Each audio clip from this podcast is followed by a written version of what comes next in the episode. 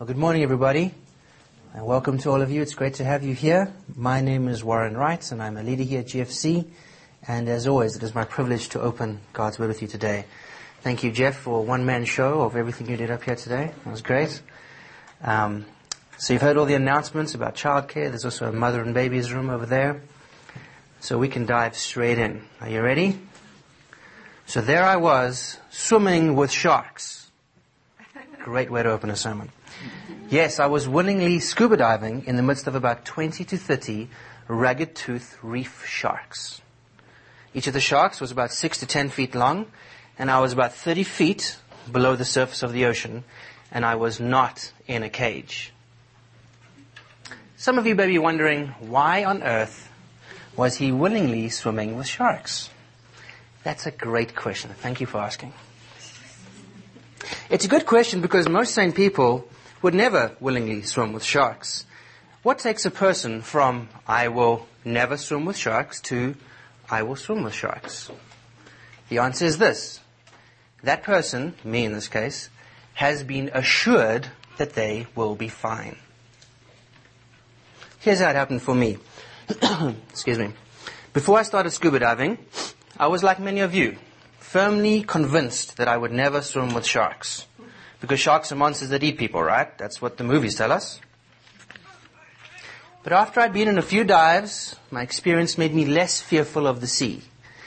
The dives I had been on were wonderful adventures, and the magnificence of God's creation was truly breathtaking. I had become convinced that the inhabitants of the ocean mostly wanted to be left alone. We'd even seen a few sharks in the distance, and they seemed quite uninterested in us. Thus, my limited experience convinced me and assured me that sharks don't automatically attack on sight. The second bit of assurance was that the dive master told me that we would be safe.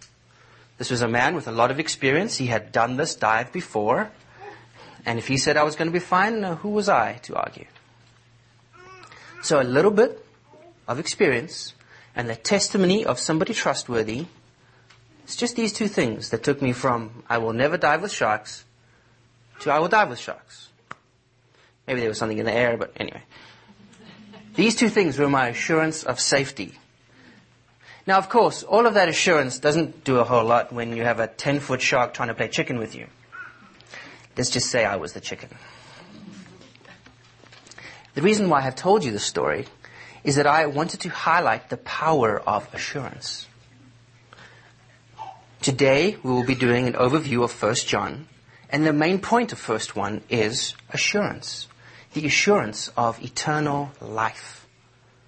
In my story I mentioned two things that gave me assurance of safety, a little bit of experience, and the testimony of somebody trustworthy. In the epistle of 1 John, we will see that John gives us three criteria, three tests, which we can apply to ourselves in order to determine if we have eternal life. These tests are the assurance of eternal life. And thus the title of today's sermon is, Are You Assured? So what are these tests? Well, as an answer, let me tell you the main point of the sermon, and indeed the main point of the epistle of 1 John. Ready? Here goes. Obeying his commandments, loving the brethren, and confessing Jesus as the Christ these are the assurances of eternal life. Let me say that again. Obeying his commandments, loving the brethren, and confessing Jesus as the Christ, these are the assurances of eternal life. Let me quickly pray for us. Father, your word today speaks to us of the assurance of eternal life. Please impact our hearts with these tests, Lord either produce in us the great joy because we are assured, or produce in us repentance that leads to great joy. Lord, open our hearts to hear and learn and give me the grace to preach faithfully and clearly. Amen. Before we dive into the text, let me give you a little bit of context for today's sermon. As a church, we just finished studying the Gospel of John. And the Gospel of John has a, a different focus than the epistles of John, but it's not very hard to tie them together. John Stott's commentary on the Gospel of John, uh, sorry, on John's epistles, He writes this. John wrote the Gospels for unbelievers in order to arouse their faith, and he wrote the epistle for believers in order to deepen their assurance. His desire for the readers of the Gospel was that through faith they might receive life, and for the readers of the epistle, that they might know that they already had it. Another way to get the connection between the Gospel and the epistle is to ask the question, what is next? What is next after you have first believed in Jesus? Well, the epistle's answer to that is, be sure of your belief. The next step is assurance. Today's sermon is an overview of the first epistle of John. If we were doing a Bible study, we would spend time digging deep into authorship, dates and locations, but I encourage you to look at that in your own time. Today we're going to try and focus on the main points. But I will say this, that it is most likely that John the Apostle wrote these epistles somewhere between 75 and 100 AD from the city of Ephesus and his intended audience was the local and surrounding churches. Just to give you a little bit of context. So at GFC we usually focus on one passage and dig really narrow and deep. In today's overview sermon, I'll quote from quite a few places and try to give a more broad overview. So be ready to flip around. I'll give you page numbers it's not a very long book anyway. Uh, so be ready to flip around as you try to get to the main point of the book. So how does one get to the main point of a book? Sometimes it's through a deep study of the arguments that the author presents, his flow of thought. In First John, it's a little easier because the, the author tells us in, in quite a few places what the point is. Four times he has the statement that says, I write these things to you because or so that, and he gives a reason. And today's sermon will just be a guided tour through those four reasons that he gives for writing this book. So the quick outline is the outline that you have in your chair. We will be looking at as these reasons lead us to these tests of assurance, of obedience and loving the brethren and confessing Jesus as the Christ. And then we'll look at the first four verses of chapter one as a way of looking at the eternal life these assurances assure us of. And then finally we'll look at application. All right, let's dive in. Turn to page 660 if you have the church Bible, otherwise it's 1 John 1 and verse 4. It's the first of these write these things comments. 1 John 1 verse 4. And we are writing these things so that our joy may be complete. So remember that whatever follows is for joy. Some manuscripts actually say for your joy. So the point here is just to remember that these assurances are intended for joy. So remember that as we continue. So let's skip a little to the next occasion where he has time to write down, uh, write these things comment. It's in chapter 2 verses 1. My little children, I am writing these things to you so that you may not sin. But if anyone does sin, we have an advocate with the Father, Jesus Christ the righteous. We will actually be showing two assurances from, uh, from the scripture. The first one is obvious. Obey the commandments. Don't sin. So this is the first point on your outline. It's assurance test number one. Do you obey his commandments? Have a look at just a little further down in 1 John 2 verses 3 to 6. And by this we know that we have come to know him if we keep his commandments. Whoever says, I know him, but does not keep his commandments is a liar, and the truth is not in him. But whoever keeps his word, in him truly the love of God is perfected. By this we know that we are in him. Whoever says he abides in him ought to walk in the same way which he walked. The idea of obedience as proof of eternal life is mentioned quite a few times in this book. And so the test is simple. Do you obey the commandments of Jesus?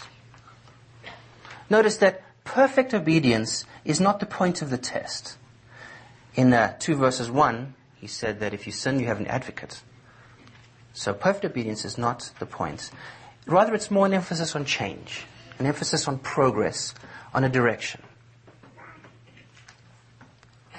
So are you growing in your obedience to the commands of Jesus? If you look back over the time since you became a Christian, Do you see any change in your behavior? How about over the last year? Do you even know what needs to be changed? There is a lot we can talk about here. Things like, what commandments? How should I change? How much change? What if I don't change? But I'm going to leave these details to the preachers who will be talking on this passage in the coming weeks. Today I just want to focus on the main point. And the main point is this. Do you want assurance of eternal life? Well then, do you keep his commandments? Are they important to you? If you keep his commandments, then be assured you have eternal life. So, are you assured? In chapter 4 verse 21, John writes, And this commandment we have from him, whoever loves God must also love his brother. Remember that write these things comment that we had in 2 verse 3? By this we know that we have come to know him, that if we keep his commandments. So there's a second assurance to be had in there, and it's a specific example of obedience that John repeatedly highlights in this epistle. And this is now the second assurance test in your outline. Have a look at 2 verses 9. Whoever says he is in the light and hates his brother is still in darkness. And chapter 3 verse 10. Whoever loves his brother abides in the light and in him there is no cause for stumbling. Sorry, that's 2 verse 10. 3 verse 10. By this it is evident who are the children of God and who are the children of the devil. Whoever does not practice righteousness is not of God, nor is the one who does not love his brother. So these are just two verses amongst many that point to the importance of loving the brethren. Now the context of 1 John makes it clear that when he says brother, most of the time he means the male and female members of the church of Jesus. So again, the test is simple. Do you love Christians? In John, there are three explicit examples of this love that he mentions. There's laying down your life, there's helping the needy, and there's praying for the wayward. And so in your interactions with members of the church, do you sacrifice your time, your money, your preferences for others? Do you help those in need? Do you know who is in need? Do you pray for one another? When somebody at your church at our church behaves badly, what do you do? Maybe they ignored you or they were unkind to your friend or perhaps they disagreed with you in conversation or in a small group discussion. Do you plan your revenge? Or do you pray for God to help them, to breathe life into them? Again, this is a rich topic. There's so much to be said here, but I'll leave it to the preachers who will be talking about this specific assurance later on. Instead, let's get to the main point again. And the main point is this. Do you want assurance of eternal life? Well then, do you love the brethren? If you love the brethren, be assured you have eternal life. So, are you assured? There's been a lot of detail so far, so let me quickly summarize. The main point is that obeying His commandments, loving the brethren, and confessing Jesus as the Christ, these are the assurances of eternal life. And so far we've looked at the first two, obedience and loving the brethren. But there is another aspect of obedience that is repeatedly highlighted in 1 John, and that is of keeping the faith pure. It is of not changing the central truths, and it is in fact another of the reasons why this book was written. Have a look at uh, 1 John 2 verse 26. And this is the third write these things comment. I write these things to you about those who are trying to deceive you. The primary deceptions that John faced when he was writing was that people had wrong ideas about who Jesus was. And this leads us to our third test of assurance that we can see in 1 John. It's the third one on your outline. It's assurance test number three. Do you confess Jesus as the Christ? Let's have a look at three verses to support this. In 1 John 2 verse 22, so just a little up from where we were, it says, Who is the liar but he who denies that Jesus is the Christ? This is the Antichrist, he who denies the Father and the Son. In 1 John 4, verses 2 and 3, so on the next page, John writes, By this you know the Spirit of God. Every spirit that confesses that Jesus Christ has come in the flesh is from God. And every spirit that does not confess Jesus is not from God. And then in John 5 verse 1, in the last chapter, John writes, Everyone who believes that Jesus is the Christ has been born of God, and everyone who loves the Father loves whoever has been born of him. Last week, Dan explained what Christ meant. He told us that Christ is not Jesus' surname, not his last name. In fact, Jesus means the same thing as Messiah, and they both mean anointed one. An anointed one means someone set apart for a special purpose by God. But Dan went further. He showed us that Jesus as the Christ implies that Jesus was simultaneously fully divine, the Son of God, the Savior of the world, and he was fully man, the fleshly Son of Mary, the representative of those who are saved. So once again, the test is simple. Do you confess that Jesus is the Christ? Do you believe it? If you do believe it, do you confess it? If I were to come to you and ask you what you thought of Jesus, what would you say? What about if your boss came to you and asked you that question? Or family, or friends, or co-workers? This is the most clear, uncomplicated assurance on a list of clear, uncomplicated assurances. So remember the write these things comments where he said, I write these things to you about those who are trying to deceive you. So who was it that was trying to deceive the church? Well, there was a man by the name of Cerinthus who was a resident of Ephesus at the same time that John the Apostle was a, res- was a resident of Ephesus. Now, Cerinthus had all sorts of wacky ideas about God and Jesus. He claimed that God and the creator of the world were different. And he also claimed that Jesus was only the Christ between baptism and death, amongst other things. Unfortunately, many people believed his lies. And in fact, some scholars believe that 1 John was written with the express purpose to oppose Cerinthus. And I think that is true in part, at least.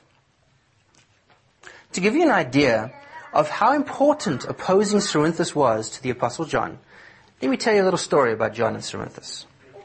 This story is not Holy Spirit inspired scripture, but it does come to us through a trustworthy source. It comes to us through a gentleman by the name of Irenaeus. He was a second century theologian, and he was acquainted with Polycarp, who was John's disciple.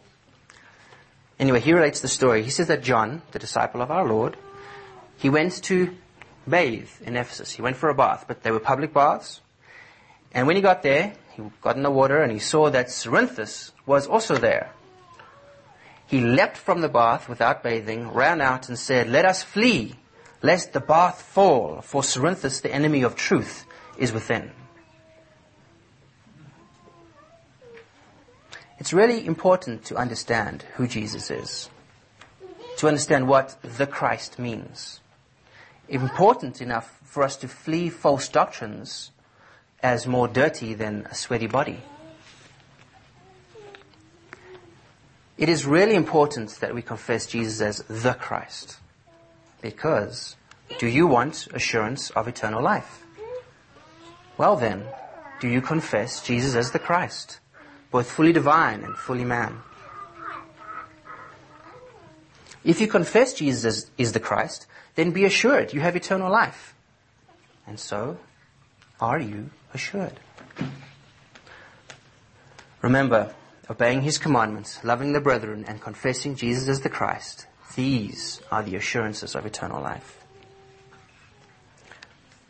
So far, we have talked about the three assurances that I just mentioned. But the question is, what do they assure you of? Well, we've had a variety of answers so far. We are assured that we have come to know Him, we have the truth, the love of God is in us, we abide in Him, we are assured that we are in the light, we love God, and we are children of God. But how does one summarize that long list of assurances? It's great because John tells us, and this is the fourth of the write these things comments. Please turn to 1 John 5 verse 13. It's on page 662. I write these things to you who believe in the name of the Son of God, that you may know that you have eternal life. Now we're on to the fourth point of your outline, the assurance of eternal life. This verse is the most descriptive of the main point of the gospel, sorry, of the book of 1 John. It clearly makes the point that I have repeated so many times. The point is the assurance of eternal life. That's what all these tests reveal. But of course, but of course, assurance of eternal life doesn't mean a whole lot if you don't believe in eternal life at all, to start with. John talks about this question at the very start of his book. So let's have a quick read of 1 John 1 verses 1 through 4, right at the beginning. And I'm going to put some emphasis on some words so we can observe them well. Alright, verse 1. That, that which was from the beginning, which we have heard, which we have seen with our eyes, which we have looked upon and touched with our hands concerning the word of life. The life was made manifest and we have seen it and testified to it and proclaimed to you the eternal life, which was with the Father and was made manifest to us. That which we have seen and heard, we proclaim to you also, so that you too may have fellowship with us. And indeed, our fellowship is with the Father and with His Son, Jesus Christ. And we are writing these things to you so that our joy may be complete. Let's start off with a few observations. Did you notice the repeated emphasis on the sensory evidence? He had seen it three times, three times. He had heard it twice and touched it once. And all this evidence was pointing to what? It was pointing to life, eternal life. The receipt or the, the gaining of this life then leads to fellowship with the Father and His Son Jesus Christ, and also with all those who similarly believe. So what is John trying to communicate here? What is he trying to get across? I think this is just another assurance. The assurance that eternal life is available. The assurance is the testimony of those who have seen, heard, touched it. John starts his letter with the theme of eternal life Let's have a look at where he ends his letter. In chapter 5, verse 11 and 12, he writes, And this is the testimony that God gave us eternal life. And this life is in his Son. Whoever has the Son has life. Whoever does not have the Son of God does not have life. So the life that he spoke about, that he has seen, heard, and touched, that life is rooted in Jesus. It extends out of Jesus. The point of eternal life is Jesus. And we see in verses 3 and 4 that the eternal life is about fellowship with Jesus and it is joyful. In a way, John starts his epistle with the main point of his gospel. The only path to eternal life is through Jesus Christ. The rest of John deals mainly with how we can be assured that we have that. So let me give the main points again. Obedience to his commandments, loving the brethren, and confessing that Jesus is the Christ. These are the assurances of eternal life. Let's spend the rest of the sermon now talking about application. And it will be the fifth point on your outline. The great thing about the, the first epistle of John is that John does not leave the question of, am I saved? He does not leave that question dark and mysterious. He gives us simple criteria by which we can judge if we are in the faith or not. And we can judge if others are in the faith or not. And that may seem harsh and judgmental, but it is actually a matter of love and safety to know the difference between who you should believe and listen to and who you shouldn't. So, by way of application, how do you compare when you compare yourself to the three criteria. Do you obey Jesus' commandments? Do you love the brethren? Do you confess that Jesus is the Christ? How about those you trust and listen to? How do they compare?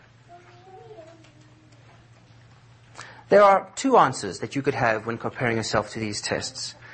The first one, you compare favorably. And I actually expect that most sincere believers here will fall into this category. Yes, you can always do more. You can obey more perfectly. You can love more sacrificially. You can confess more boldly and wisely. But remember, this is not about some level you must attain to. It's more about, is obedience important? Are you growing in obedience? And love is not about warm fuzzy feelings, although we can include those. It's not a subjective thing. Do you serve one another? Do you pray for one another? Do you believe and confess that Jesus is the Christ?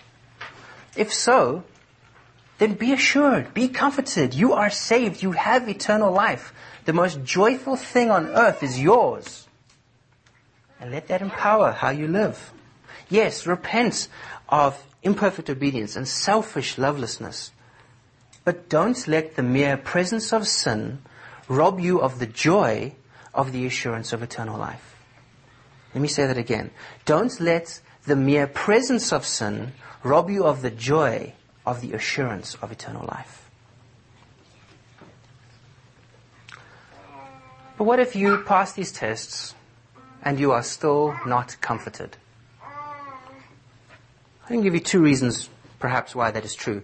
Perhaps you believe that you, it can't possibly be this simple. These three simple tests. How could that be that simple? Well, be careful.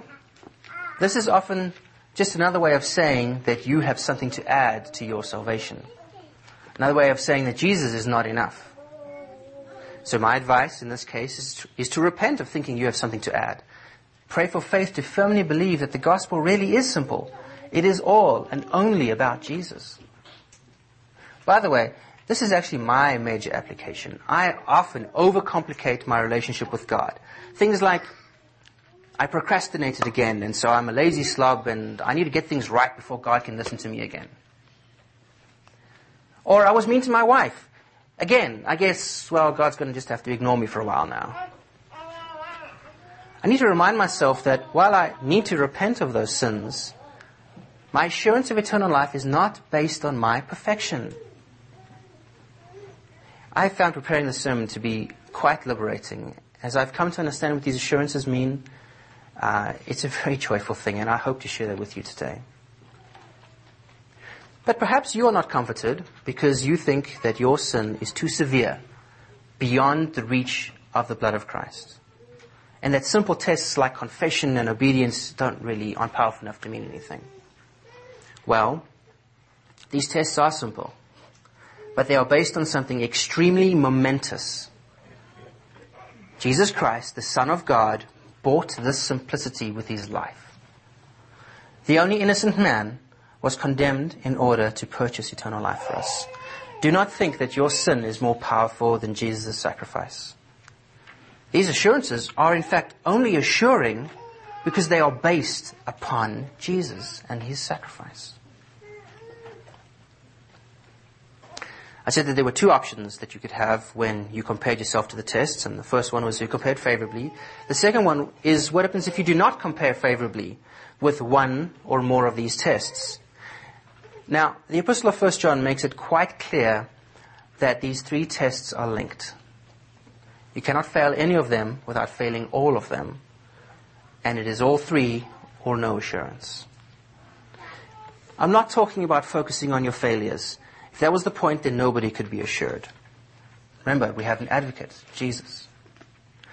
I'm speaking more to those who are convinced that there is little to no evidence that you pass one or more of these tests. On the contrary, I'm talking about those whose lives generally display quite the opposite. For instance, perhaps you simply cannot believe that Jesus was God. Or you think that the commands of Jesus, they're nice, but take them or leave them. Or you refuse to love Christians because you think loving people is dumb. They're going to disappoint you and let you down anyway, right? If that describes you, then I submit to you that according to the infallible word of God, you have no assurance of eternal life.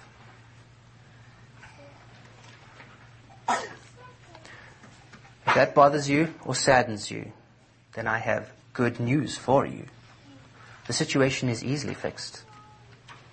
Repent and believe in Jesus as your only hope. This is in fact a process that should be very familiar to Christians who have been Christians for a while. God often shows us new levels of our sin and causes us to cast ourselves again on Jesus and dependence upon His sacrifice. It's the same thing we did when we first became Christians. If these things weigh heavily upon you, then I encourage you to talk to somebody about it. Get godly counsel. Furthermore, remember that in the coming weeks, GFC will be diving into these assurances in much greater depth. So stay tuned as God speaks to us from His Word. Assurances are powerful things. The assurance of safety convinced me to swim with sharks. What do you think the assurance of eternal life could do for you? Do you think you might live with, a, with more joy if you were certain you had eternal life? If you were certain that you would spend eternity in fellowship with Jesus? Do you think that joy might be a tad infectious? People might actually notice that you're a happy person?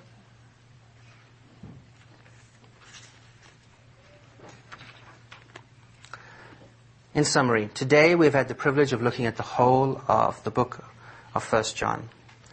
We have seen that the main point of the book is the assurance of eternal life. John gives us three simple tests. Do you obey Jesus' commandments? Do you love the brethren? Do you confess that Jesus is the Christ? The application is straightforward. When you apply these tests to yourself, are you assured? Remember, this issue can't be more important. It couldn't be more important. Eternity is at stake here. Your joy is at stake here. Let us pray. Father, thank you for not leaving our assurance up to our feelings. Thank you for giving us simple criteria that we might employ. Lord, for the majority of us, who honestly feel that we pass these tests, please work the assurance of eternal life deep into our hearts. Please produce in us an untouchable joy that the world may see and thereby turn and glorify you. May we continue to grow and thus be all the more assured of your gracious gift. But Lord, for those of us who are convinced and convicted that we do not meet these tests, have mercy and move our hearts to repentance so that we too may enjoy the assurance of eternal life. Please bless all of those who will be preaching on 1 John in the coming weeks, and may your word abound to your glory and your name. In Jesus' name, amen.